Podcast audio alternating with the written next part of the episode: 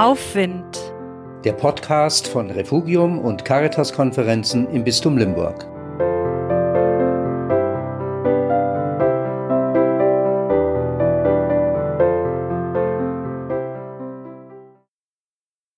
Missverständnisse sind ein Segen. Sie stimmen nicht zu? Dann denken Sie bestimmt an die Missverständnisse, die zu Streit führen. Die sind wirklich kein Segen. Aber zum Glück gibt's auch viele, über die man einfach lacht. Und es gibt solche, die wie ein Geschenk sind.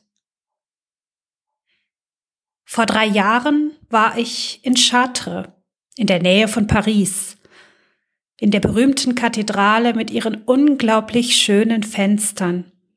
Ein Raum voller Farben, voller Licht. In der Messe dort ist mir etwas Wunderbares passiert. Mit einem strahlenden Lächeln reichte mir der Priester die Kommunion und sagte, Le corps du Christ. Der Leib Christi bedeutet das, so wie wir es hier auch sagen.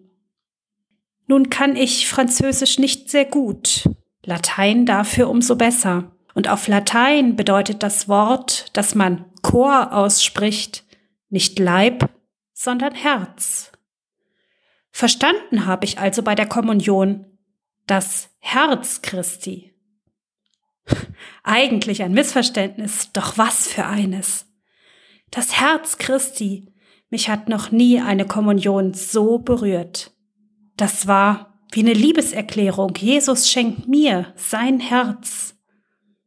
Und auf einmal strahlten nicht nur die bunten Fenster, sondern Jesus selbst, bis rein in mein Herz durch ein Missverständnis. Sowas kann man nicht planen. Es bleibt ein Geschenk.